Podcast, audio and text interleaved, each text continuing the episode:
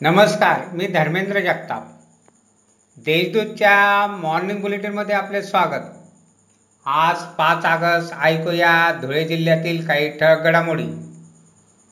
शिरपूर चोपड्या रोडवरून उदारी गोळा करून परतणाऱ्या एका व्यापाऱ्यास तिघांनी अडवून मारहाण केली व व्यापाऱ्याकडील एक लाख चार हजाराची रोकड लुटून नेली. याबाबत ठाणे पोलीस ठाण्यात गुन्हा दाखल करण्यात आला आहे. कोरोना काळात ऑक्सिजन तुटवडा जाणवला. याची दखल घेऊन साक्री तालुका निसर्गमित्र समितीने उजाड डोंगराच्या माळ रानावर हिरवाई निर्माण करण्याचे काम हाती घेतले आहे. डोंगरावर तीनशे एक वृक्षांची लागवड करण्यात आली आहे.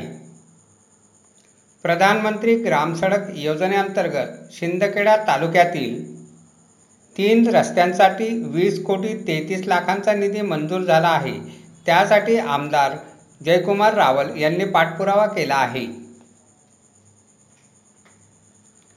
धुळे शहराला पाणीपुरवठा करणारी तापी योजनेची जलवाहिनी जीर्ण झाली असून या जलवाहिनीला सात महिन्यात सोळा वेळा गळती लागली. दुरुस्तीवर साडेतीन लाख खर्च करण्यात आला आहे.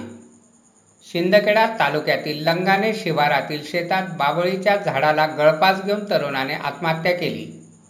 त्याच्या आत्महत्येचे कारण समजू शकले नाही. ज्ञानेश्वर भिल असे मैताचे नाव आहे. धुळे तालुक्यातील देऊर येथे दिवसा मजुरीचे काम केले. त्याच घरात रात्री मजुराने शिरून चोरीचा प्रयत्न केला. या प्रकरणी पोलिसांनी आनंदा नानाराव सोनवणे याला अटक केली आहे. अशा आहेत आजच्या ठळक घडामोडी. सविस्तर बातम्यांसाठी वाचत राहा देशदूत. ताज्या बातम्यांसाठी भेट द्या W W W dot Deshdoot dot com या संकेतस्थळाला. धन्यवाद.